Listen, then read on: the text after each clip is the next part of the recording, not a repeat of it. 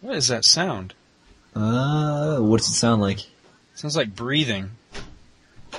I'm, I mean, I'm breathing, but not like right No, in. no. No. Do you hear it? Like I don't hear anything. now, it's gonna stop doing it. Right Oh. there. You hear it? Yeah, that's just my dad. He's sleeping in the background. Oh, okay. Is it really loud or? I, I mean, I, I thought it was like somebody else on the line for a second there. I was like, "Whoa, I'm hearing like breath sounds." Like, Yeah, is it really? Is it really loud? I or- mean, I could hear it, but I mean, yeah, it's not. I mean, it's not okay. you know horrible or anything. It was just weird. It was like I, you know, I could hear, I could hear another voice. Basically, that's what freaked me out. All so he's right. sleeping right there in the same room. Yeah, he just sleeps on the couch. Like the computer's down in like a rec room type of deal, and there's like a big TV down here. This is like where he hangs out all the time. That's why I always have to like wait till he falls asleep to record because it's just kind of like weird. You know what I mean? So I, I I always like I never really get on Skype like in the middle of the day. I always wait till like ten or eleven at night because I know he's like asleep or whatever. So it's like oh well he I mean you can talk like as loud as you want. He won't wake up 'Cause he's like he's like me. I, I you can I can sleep through like a train wreck, you know. So it's like I just that's what I always do. I just wait till he falls asleep. All right, man. Yep. so now you know the uh, the t- quote unquote studio that I do the podcasting in. Dad's sleeping in the background, and I got like a romantic comedy going on on the TV, and yep. All right, you ready?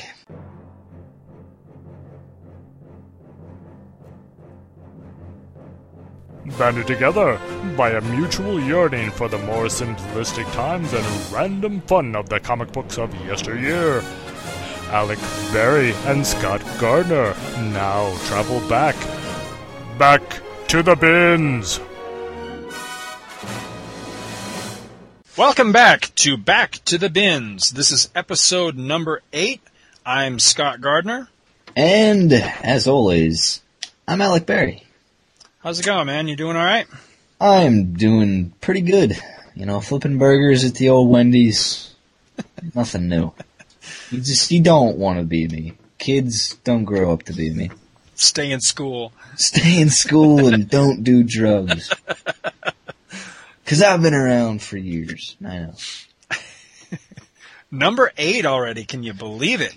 Yeah, we're like zipping through these, you know. We're gonna be at 100 and Scott's gonna be turning like 72 and I'll be 25 and then I'll, you know, it'll be weird. you know, like, I'm gonna be growing up with Scott. How weird's that? That is very weird. Yep. So what you got this week? I'm gonna go Marvel this week. I'm going back to the homeland. Uh, and it's Marvel Team Up, number 95, cover dated July 1980, 40 cent cover price. Wish it was still like that. Approved by the Comics Code, and this team up is between Spider-Man and Mockingbird. And Mockingbird had her big stint in uh, last year's Secret Invasion, and I actually believe this is Mockingbird's first appearance as Mockingbird, which was actually really cool to kind of find this on the cheap. Uh, you know, just to kind of get her first appearance. I think the character of Bobbi Morse has appeared previously than this, but this is her first appearance as Mockingbird, so that's pretty neat. But uh, the story starts off as Peter Parker is leaving a airport. He's just got back from assignment uh, for the Daily Globe, and he's following, well, not really following, but walking alongside uh, Bobbi Morse as she kind of uh, gets off the plane and such. And you know, he's kind of got the hots for her because she ain't, you know, she ain't a bad looking girl. And uh, suddenly he kind of has a spider sense tingling. Uh, kind of a gangster mafia type kind of knocks him out of the way as he starts chasing down Bobbi Morse. And uh, Peter kind of sneaks away, puts on the Spider-Man costume, and uh, gets to work to kind of figure out what this guy's doing. Out in the parking lot, Bobbi Morse is getting ready to get into her car, and this mafia guy uh, has a gun to her back, but she kind of uh, flips into action mode and starts beating the crap out of this guy and another kind of uh, strong man as he shows up. Uh, you know, same old kind of superhero fight.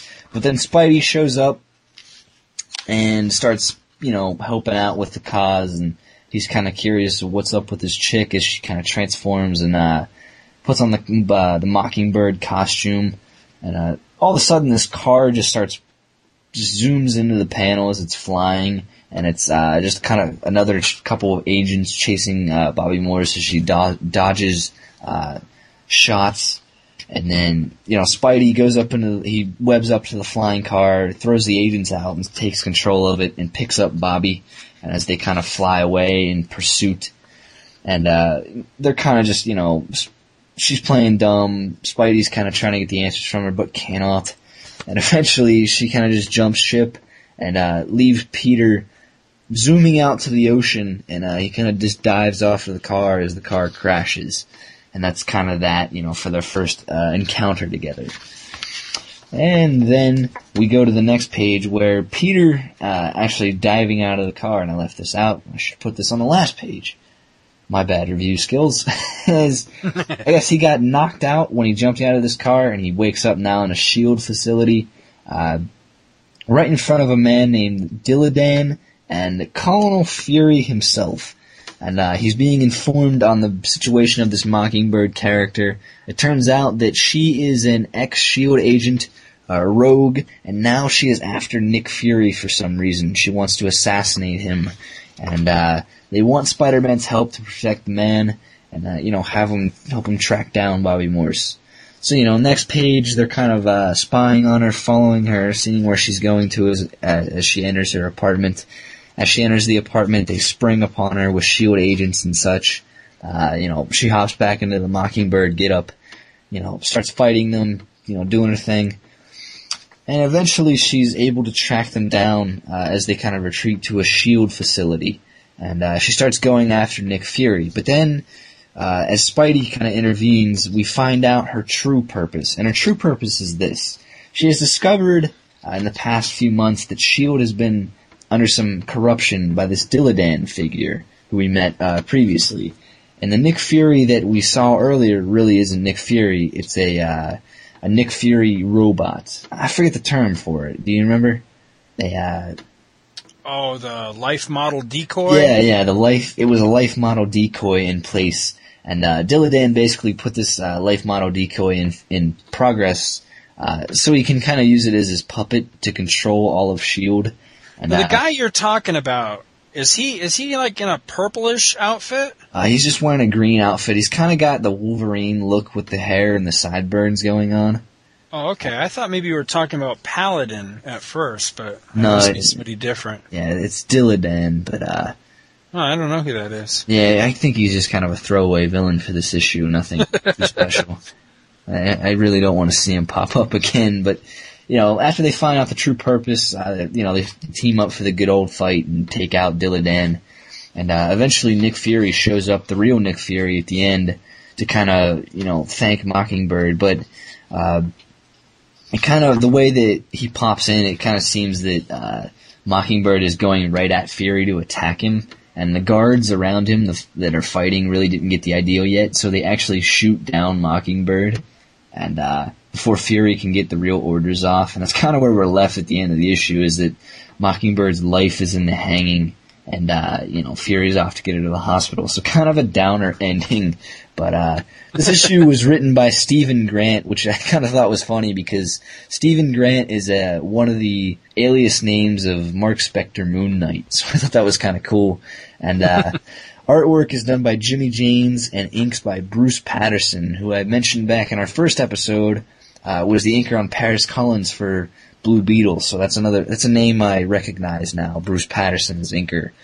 Uh, again, you know, artwork was just kind of the classic old, you know, late Bronze Age type artwork, just really based on storytelling alone, nothing too flashy. Uh, you know, Now that's a Frank Miller cover on that one, isn't it? yeah, it's it's actually a really nice Frank Miller cover. Yeah, Yeah, because he did several right in right in this same general era because I know he did number 100 with Spider-Man and the Fantastic Four as well. Yeah. And uh, He by sheer coincidence, just three issues before this, in number 92, Spider-Man had just teamed up with Hawkeye, who was uh, Mockingbird's future husband too. Yeah. Yeah, I think didn't Miller draw a spectacular? I think Spider-Man for a period. I think because I think that's uh, him and Daredevil teamed up for like a two-part story in that. And Yeah, right around Yeah. like 27 or something like that. Yeah, it's the first Miller on Daredevil, I, I do believe. Yeah, that's kind of where he got his thing for Daredevil going on. But back to this issue, it's uh, you know, artwork's kind of just it's there to do its job. I, you know, didn't hate it or anything. I think it's pretty good. You know, don't love it exactly. Writing, it's just a good old superhero team up story. You know, just a lot of fun. And uh, I kind of just thought it was, you know, I think that what I like about you know some of the other Marvel team ups that I like is that you kind of get to explore a lot of new characters through it. Uh, you know, it's not necessarily, you know, Spider-Man and Wolverine teaming up every month. It's a lot of new characters and such. So that's, that, that was really kind of cool about it. Uh, getting a little backstory on Mockingbird because when she showed up in Secret Invasion, I was really kind of just left out, left out on that cliffhanger because I had no idea who she was or what she meant or anything. So this kind of filled in a few of the gaps with her character, which was kind of cool. Um, yeah, just good old superhero fun. I liked this.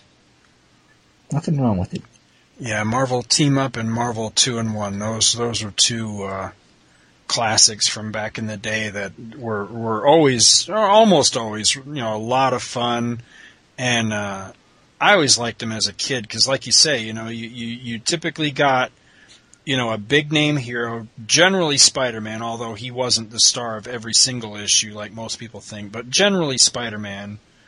And then I, I always liked it when it was somebody I'd never heard of, you know, some you know, obscure character like, you know, like somebody like Mockingbird or, or Quasar or, you know, even like Howard the Duck was in, I think he's in the very next issue, 96, you know, and at the time I don't think I'd ever heard of Howard the Duck. I'm pretty sure I was introduced to him with, you know, his, uh, Marvel team up.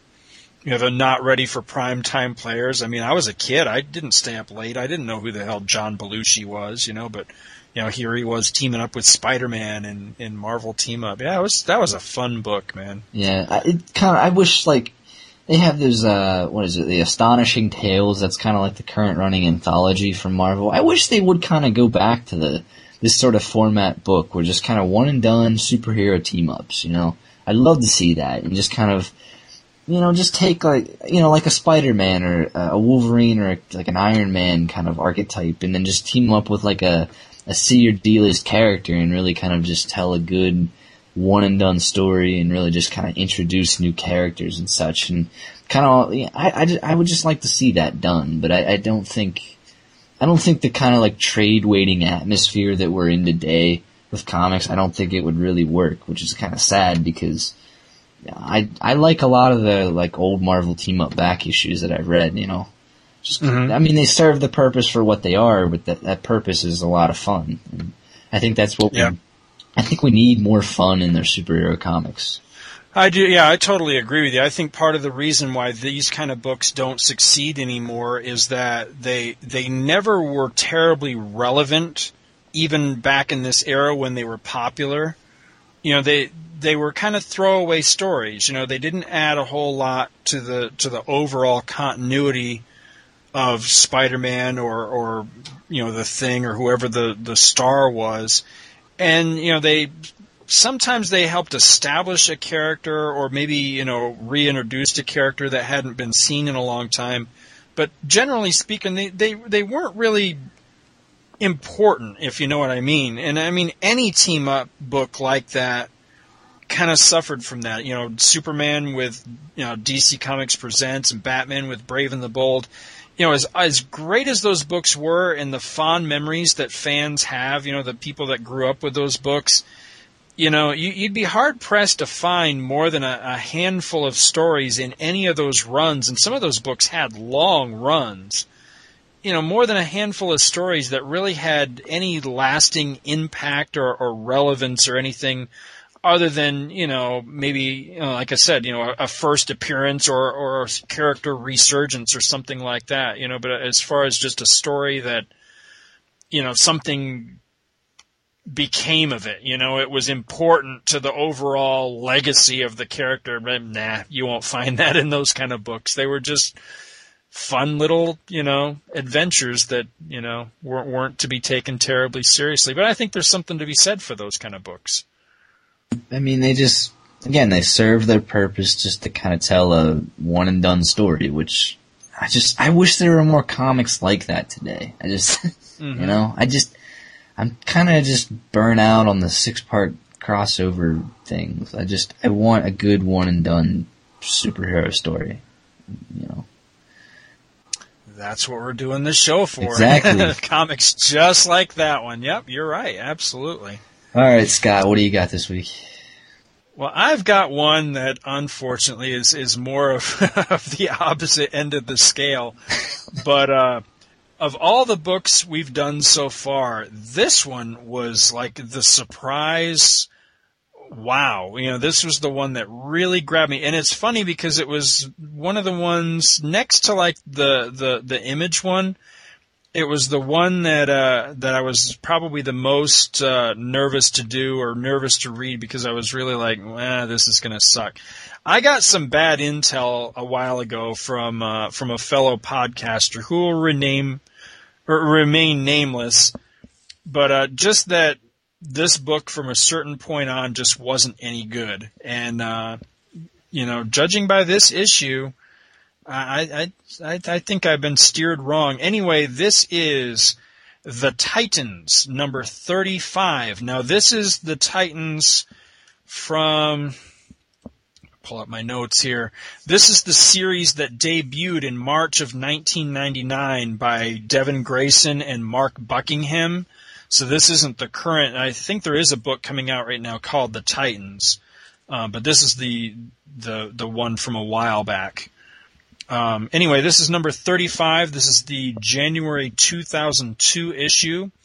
The writer on this, I'm probably going to butcher the name, but it's Jay Far, is it Far, Farber? J, Jay Faerber. He writes. Uh, he's writing Dynamo Five right now for Image, and he wrote Noble Causes, which uh, I've heard really good things about those. So. It seems like everybody attached to this issue has a screwy name because I can't pronounce his name. The guest penciler is Peter. Is it Grau? It's J. Or excuse me, G R A U. Is it Grau? Grao? I've never sure. heard of him. So. Never heard of him either um, Bud LaRosa on inks. And all right, this is the reason. You know what they say about judging a book by its cover? Well, I judged this book strictly by its cover, and this is why I thought this issue was really going to suck, because the the artist on the cover is is it Kaya Kia? See again another screw name. Kia. I'm going to say it's Kia because it's K K I A Kia Asamiya. Now, this person, I don't know if this is a female name or a male name, so I'm just going to say this person. This person did covers on a lot of the issues of Chuck Austen's X-Men run. Now, I liked the art on those. It was really, you know, a lot of those covers were really fantastic. This cover, not so much.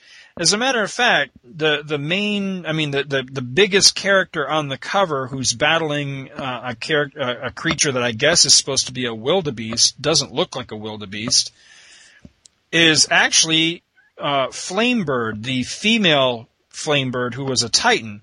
Doesn't look a thing like Flame. I didn't know know that that's who it was. So, you know, just judging strictly by the cover, I thought, wow, this looks like it really stinks. Anyway, we get inside. The art style inside is completely different from what the cover is. Um, Grau, if that's how his name is pronounced, the penciler on this has a really good style. It's uh, it's very much in line with the current like JSA type of. Maybe I'm just getting that vibe because right on the first page. All right, we'll get right into the story. You'll, you'll get an idea where I'm coming from with the JSA reference. We start off when there's a couple of police officers and they're in a luxury condominium apartment on Manhattan's Upper West Side. And they find a dead body. It's a dude. His neck has been broken and he's uh, laying naked on a bed. and they're investigating, trying to figure out what's become of them. They're they're responding to an anonymous tip that uh, something had happened in this apartment, and one of the uh, officers realizes that uh, this apartment belongs to Libby Lawrence, and Libby Lawrence used to be the superhero called Liberty Bell. She was one of the All Star Squad and the JSA and all that. So right off the bat, in the first page, we're we're in the thick of it. You know, there's a murder mystery in in Liberty Bell's uh, apartment.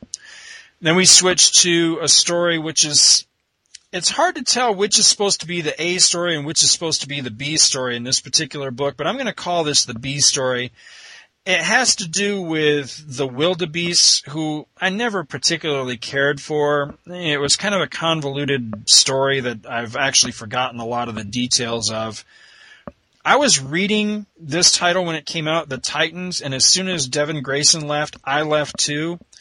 And I have been told that, you know, that everything that came after she left the book really wasn't any good. Well, I don't care so much for the wildebeest story in this, although it's nice to see the female uh, flamebird of, of the Titans back again, and she's teamed up with Changeling in this uh, wildebeest story. But the rest of this book was fantastic. The the story goes forward where um, at this time Liberty Bell's daughter Jesse Quick was a member of the Titans. The Titans get a call to respond to uh, you know to go to Jesse's mother's apartment because something's going on. They go there, and the the murder investigation is well underway. The Titans volunteer to help, but you know, the the team basically warns Jesse that you know you can't really get involved with this. You know, you you've got too much of a personal stake in what's going on. You know, this her her mother's basically a suspect in this murder. Her mother's missing, and nobody knows where she is. They want to talk to her and find out what she knows about this dead man in her bed it turns out this dead guy is her fiance. So it looks like super strength was involved in uh, in this guy's name's Philip in Philip's death, which causes uh, you know puts puts more uh, doubt on Liberty Bell. You know, causes her to be a, a definite suspect in this whole thing since she is uh, a super powered super heroine. So you know her daughter Jesse Quick, you know she's uh, she's very upset, very distraught, runs out has a little talk with Donna, and they decide, you know, what their next move is going to be. They go to talk to Liberty Bell's best friend, who's this, you know, old lady, and she's uh, pretty upset to find out that uh, Philip's dead, and uh, she kind of spills the beans a little bit un- unwittingly that uh, Libby had confided in her that she was going to confront Philip over the fact that she knew that Philip was cheating on her, which just adds more fuel to the speculation that you know Libby may have off this guy. So we get a little bit of uh, the goings on at Titan's Tower. There at this particular time there was a whole thing going on with some superpowered kids that they'd taken in and all that. There's just a little bit of uh, of character development with that whole thing, not too much, and it, it doesn't really further either of the plots. So I'm gonna breeze over that. We go on a little bit further where you know they're trying to figure out, you know, what's their next move. They can't find Liberty Bell. They're they're kind of stymied in their investigation. They they're not sure, you know, what else to do. There don't don't seem to be any other suspects at the moment other than her mother, and they've got to find her and find out, you know, what she knows and what's what's the deal. Why isn't she coming forward? You know, what how might she be involved in this whole thing? So again, there's a little bit more of the uh, of the B plot with the whole wildebeest thing and we find out that there's uh, this weird old man that seems to be controlling, or thinks he's controlling anyway, the wildebeest. You know, we'll we'll get more of that later on with uh, him being confronted by Changeling and the Titans about the fact that you know he only thinks he's controlling these things. That you know, as soon as they don't have a use for him anymore, you know, they're gonna kill him or eat him or whatever these wildebeest guy do the uh, the issue wraps up where Nightwing, Jesse, and uh, and I don't know if he was going by Tempest or by Aqualad at this point, but Aqualad basically. They go to the dead guy's apartment, Philip's apartment, and they're attempting basically to find any clues at this point to either who killed him or where Libby uh, might be or whatever's going on. And they go in and there's an intruder. And there's a great moment where Nightwing, you know, tries to subdue this this intruder, and the intruder just, you know, totally outmaneuvers him, throws him against the wall really hard. At which point, you know, Jesse, you know, spouts her speed formula and she takes off. She tackles the intruder. Nightwing has already figured out who it is. That it's actually Libby herself, uh, Liberty Bell, you know, disguised and you know so they confront her you know what are you doing here? What's going on? And she's all indignant you know well what do you mean? I, you know what am i doing here? I'm trying to find out you know who killed this guy. And you know they're, they're trying to figure out well why didn't you just come forward? You know why why are you in hiding? Why don't you let anybody know what's going on? And she said well you know she doesn't want to be sidelined basically. She wanted to be able to you know do the superhero thing and and track down this this person who you know killed her fiance so then she, you know, she spills the beans that, you know, she's trying to, you know, she's there in his apartment trying to find any clue to who her, uh, her fiance's secret lover might have been, that that could be the person responsible for this whole thing, at which point, uh, Jesse says no. You know, it, it couldn't be that person. And both Nightwing and Libby want to know, well, how could you possibly know that? And last panel, great little bomb dropped because I was Philip's lover. And I was just like, whoa, that's creepy, weird, and cool all at the same time. But it was a great cliffhanger. You know, it was, it was enough to make me go, okay, I've got to know how does this story play out? You know, who killed the guy?